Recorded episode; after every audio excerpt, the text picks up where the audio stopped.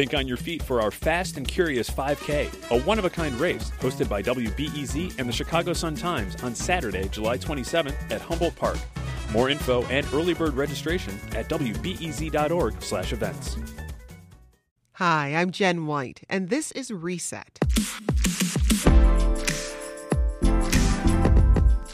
In just a bit, a woman who brings people with and without disabilities together through storytelling and theater. I felt that people with disabilities, especially kids, were not given the opportunity to be on stage. But first, for police officers, a field training program takes new recruits and puts them under the wings of veteran officers. During the U.S. Justice Department's investigation into CPD, high ranking Chicago police officials told the DOJ that the field training program was, quote, terrible and, quote, a hot mess. But now officials say they're turning it around. Patrick Smith is a criminal justice reporter for WBEZ. He describes some of the changes that have been made to the program and what exactly a field trainer does. They work with police officers who are straight out of the police academy. So they've graduated in the last three months. And basically, they're there to help these officers translate what they learned in the classroom to the street. It's sort of like, you, you know, you can only learn so much in a classroom. They're going to show how to apply that in real life. And also, they're supposed to sort of model how a police officer acts, how they carry themselves.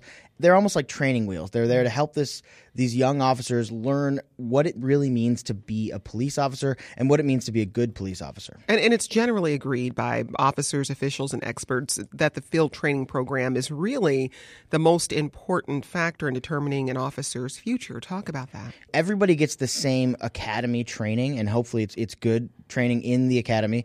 But classroom lessons can only go so far. So you know you learn by doing, especially with a job like being a police officer, and the quality of the mentor that you're assigned the quality of the guidance that they get and the example that's set, that really helps determine an officer's future. You know, it sets the path for them because it tells them what's important. It tells them how they're supposed to view other residents. It tells them how they're supposed to interact with the community. And so it can have a big difference if you've got a good mentor or a bad mentor.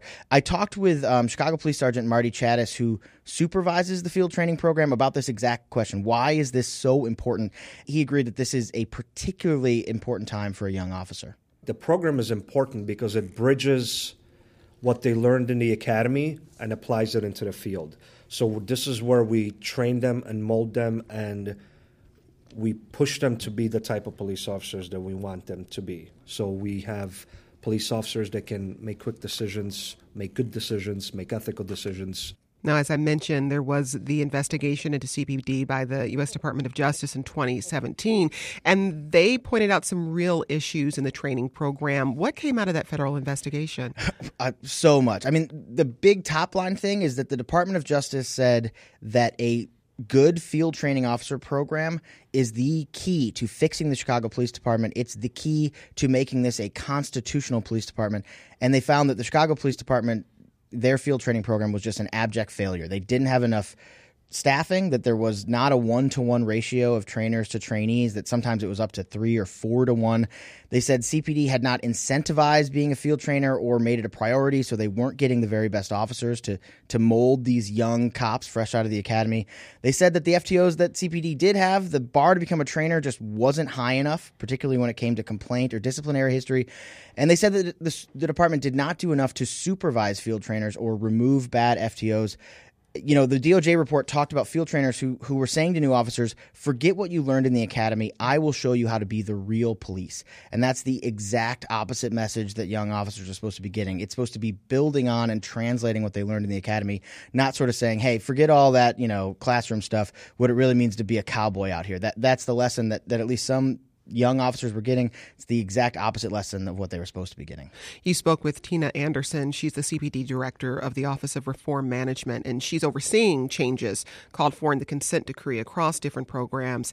What did she have to say about the focus on ho- overhauling the field training program? Well, she made it clear that this is a major priority for her team and, and the police department overall.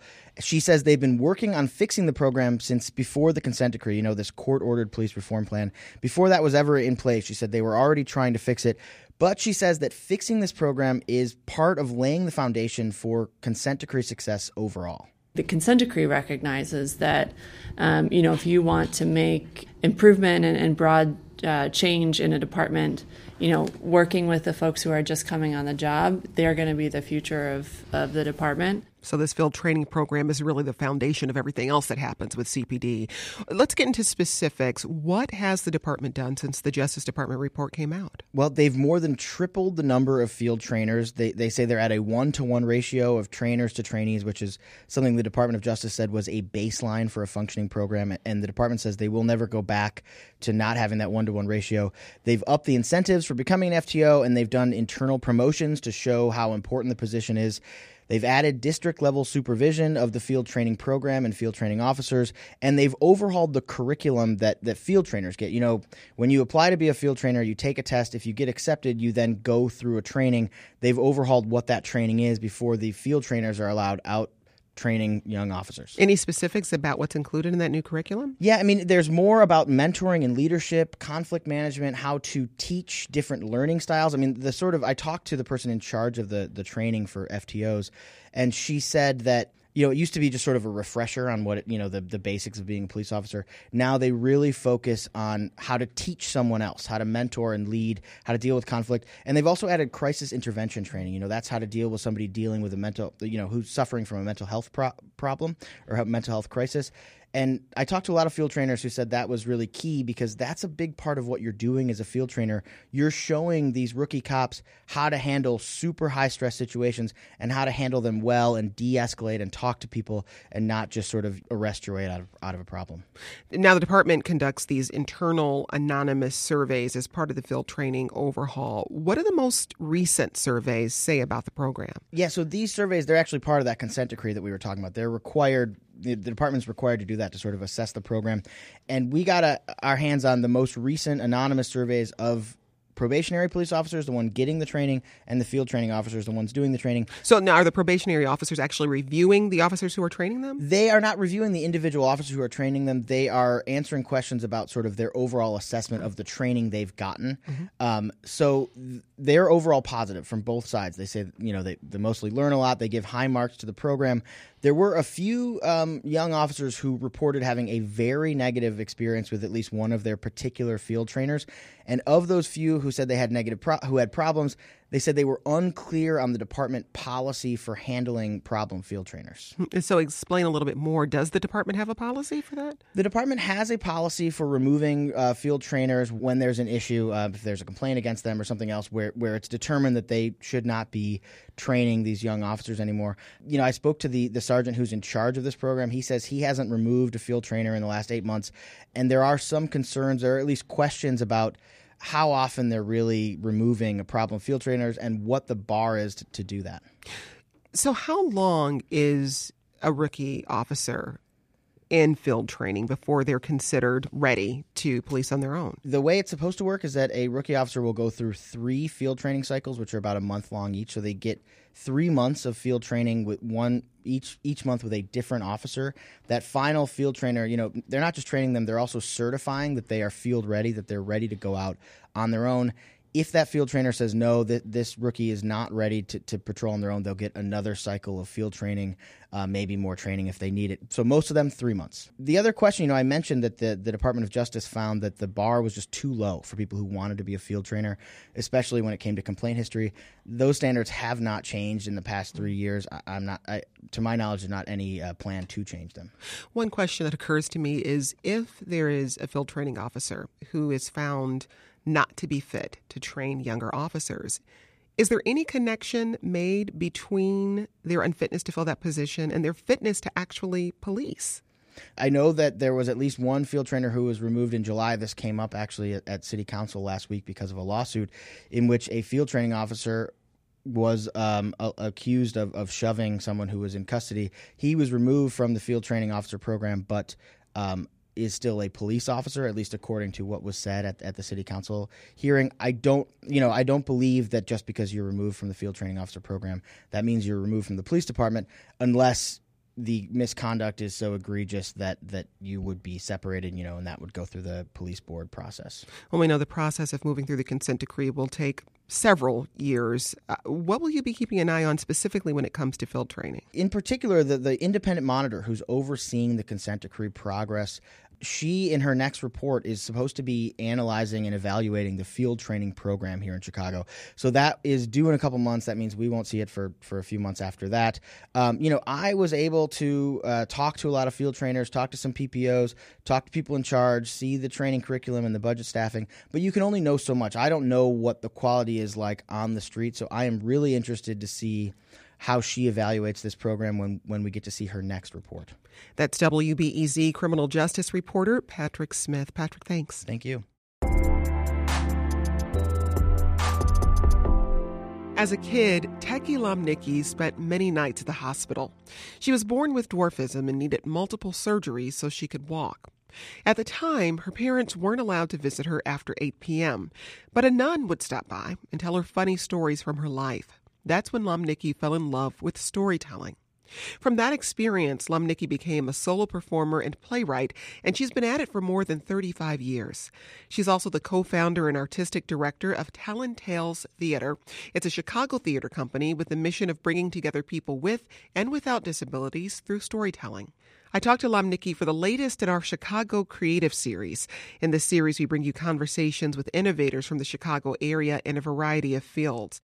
We started our conversation with Lomnicki telling me about those days in the hospital and about the nun who used to tell her stories. I mean, I was just this little scared little thing, and this jolly nun with rosy cheeks Sister Mary Thekla would come into my room and the stories she would tell were great. I thought of her like as Maria from The Sound of Music. Uh. Like she told me about uh, pranks she and the other novices would play on the really old sisters. and it would just crack me up. So, the kinds of things that would really capture a kid's attention. Oh, yeah. Yeah. yeah. Well, you grew up in Elmhurst. You caught the theater bug when you were in high school. Mm-hmm. Tell me about that, that first introduction to theater. Oh, well, I decided I wanted to try out for Hello Dolly, the musical. And the director told us all to stand at a ledge on the stage. There were these two, like, sort of ledges where you could, like, lay your arms and, and sing. Well, I didn't know anything about adapting to different situations at the time. I just thought I had to follow instructions. So it was my turn. He yelled, Next. And I got behind that ledge and I sang. And he said, I can't see you, but you're in. In that moment, that first, you're in. Where did where did that hit you? How did you feel? It just it hit me just in the heart. I was just so thrilled. And in fact, that drama director was our first board president of Tellin' Tales Theater. Really? And now continues on our board. When you took the stage for the first time, in, in a live performance. Were you worried, concerned, just as a first time actor? Oh, absolutely. However, I was just in the chorus. Mm-hmm. So it was easy. I had to like just blend in, you know, with everyone else. And what I did have to watch out for though was not being trampled. And also always be seen. Well, it's interesting because as as an actor, when you're on stage, you you do have to have this kind of hyper awareness of the people who you're sharing the stage Absolutely. with. And I wonder if, in some ways, that hyper awareness. I don't want to say made you a better actor, but just having that consciousness that I'm not existing on the stage by mm-hmm. myself. Mm-hmm. You know what I mean? I think it did. Yeah. I think it did. And now, as I direct, a lot of people with disabilities on the stage, I see the same thing, mm. where they are very good at knowing where to go and where to be seen. Well, you started Tellin' Tales Theater in the 90s after leading a summer theater program for kids with and without disabilities. Why did you feel like you needed to start this theater? Well, I felt that people with disabilities, especially kids, were not given the opportunity to be on stage. I didn't see it a lot back then. I see it more now, but I didn't see it then. And my friend Michael and I decided that we were going to write a play about a Southern folk artist. and it was based on a real person. We interviewed her. I played her.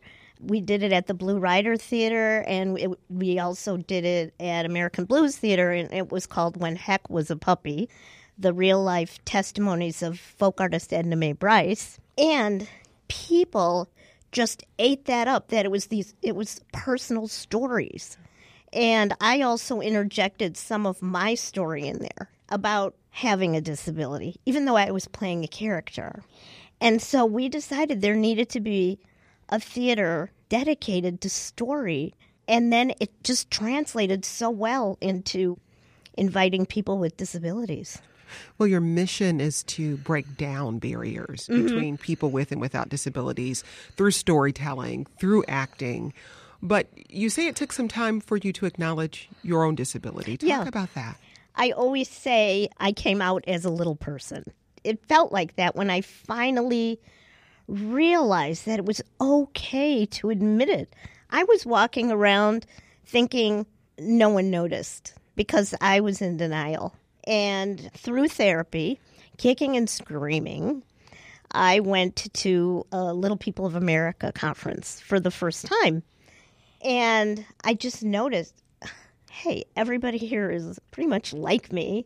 You know, they all want to succeed. They they all have jobs, you know, some of them have kids.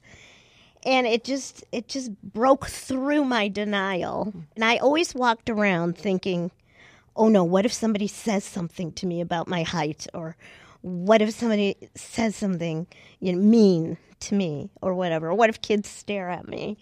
Now it's like, hey, this is who I am, and I'll talk to you about it. How do you think that breakthrough affected the way you approach storytelling and playwriting? I think that I could go so much deeper now, really deep. Like the piece that I'm doing uh, this weekend and next weekend for Filet of Solo is like that. I wrote it a long time ago and I read it again. And a dear friend of mine read it and she said, You know what? I think you could go deeper with this. And then I looked and it was like, Yeah, I'm a different person now. Where do you go? So, where is that next level, that deeper level? I think it's honesty level to really tell people what hurt tell people how how I felt in different moments.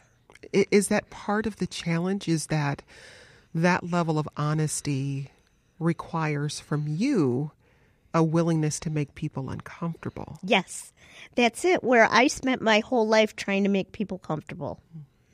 I really did.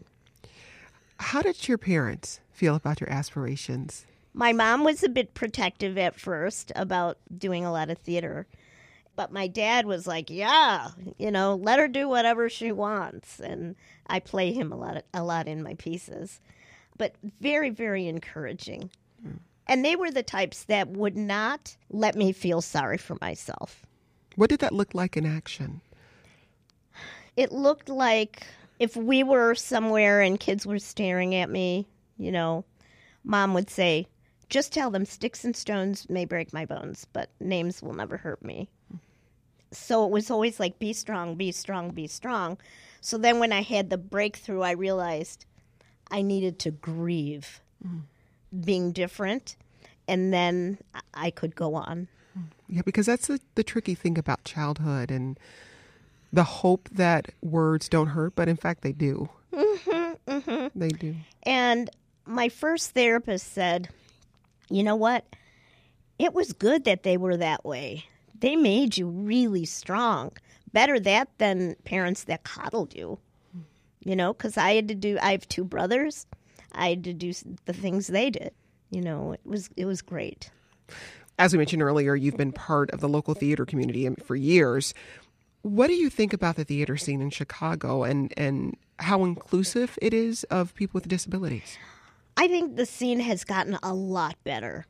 I'm impressed they have a lot of auditions for people with disabilities. And the one thing that I think we're lacking, and I think we're all working on, is having accessible spaces. Not only for the audience, but for us. backstage. We need room backstage. You know, we need washrooms that are accessible. We need to be able to just zoom onto the stage, not have a step there. That's one thing that still needs to be done. Yeah, because you're talking about a city where there are a lot of older theaters. And you've got mm-hmm. these narrow hallways and these sometimes winding staircases and very tiny green rooms, and it can be tricky. When you are working with actors in Tellin' Tales Theater, how do you ensure that that's front of mind? Like, how do we make this space accessible not just for people who are attending a performance, but for the performers themselves? We just make sure we would not rent a space that wasn't accessible. Now, I have to admit, some of them have very small backstage areas, and we make it work.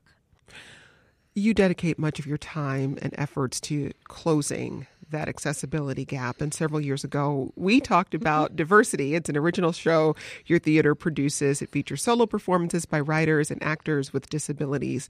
How else are you trying to offer more opportunities to performers who have disabilities? Well, we're working on an extremely exciting project. We're writing a new musical. Uh, which spotlights the disability experience. Working title is Always Greener. We're about to launch a workshop production of it. And most of the cast is people with disabilities. Tell us about the plot. Oh, the plot is amazing, if I may say so myself. I'm one of the um, book writers. And the plot is about a utopia that was built by a veteran. And it's a place where everything is accessible. It has a dome over it, even, so people can breathe. You know, there's no smog, there's nothing to hurt people, no allergens. And everything, everything is accessible. And way back in, we're saying in the 80s, when, when he built this place, there was a lottery even to get in. And so parents would put their children in the lottery and then give them up to live in this beautiful place. So our heroine is Terry, who has lived in this utopia her entire life. She was given to a couple to raise, a couple with disabilities. She's the fitness director of the place, and she's very loved, very loved there. And all of a sudden, someone breaks in. A wild, non binary person named Raven breaks in because they need accessibility. They've heard rumors about this place. And Raven and Terry become fast friends. And Terry realizes there's there's more out there.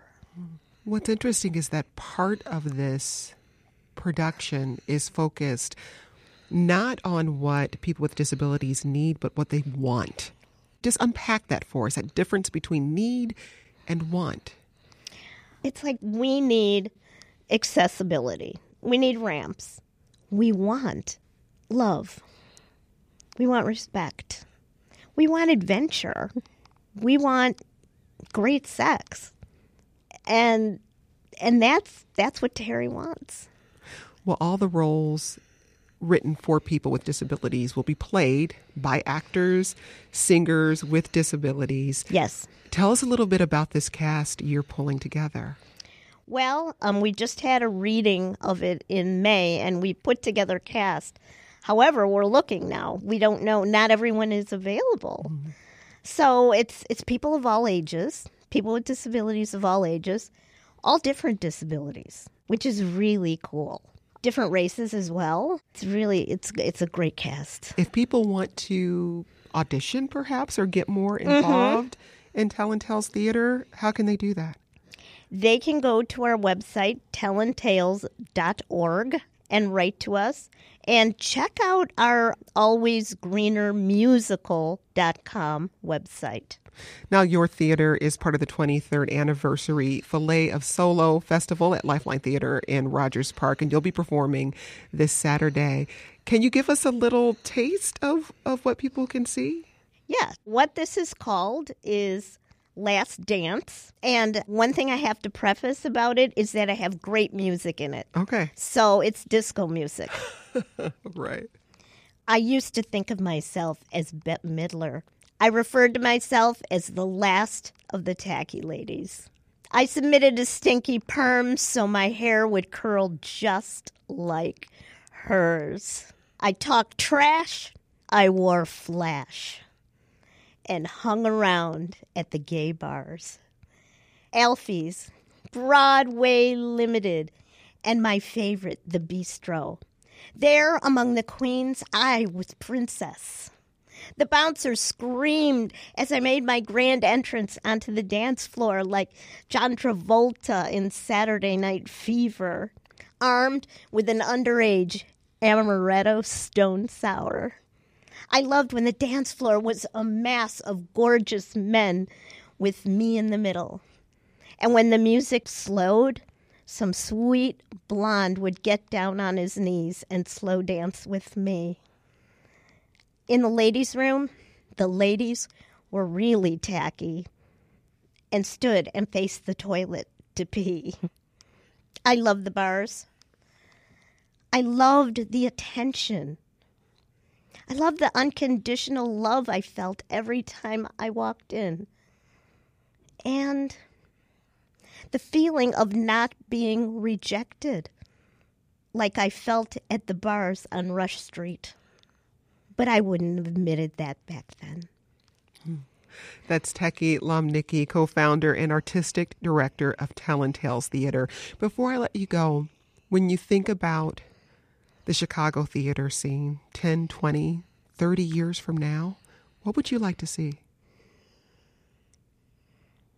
Wow, I'm tearing up.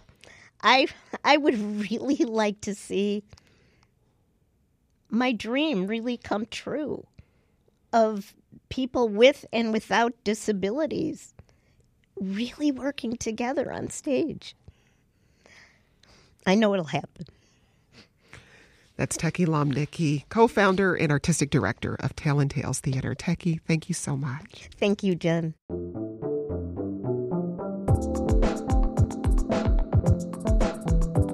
And that's today's reset. Do you know someone in or around Chicago making their community a better place to live and work? Well, leave us a message on our hotline. Tell us about them. The number is 888 915 9945. That's 888 915 9945. I'm Jen White. Thanks for listening, and let's talk again soon.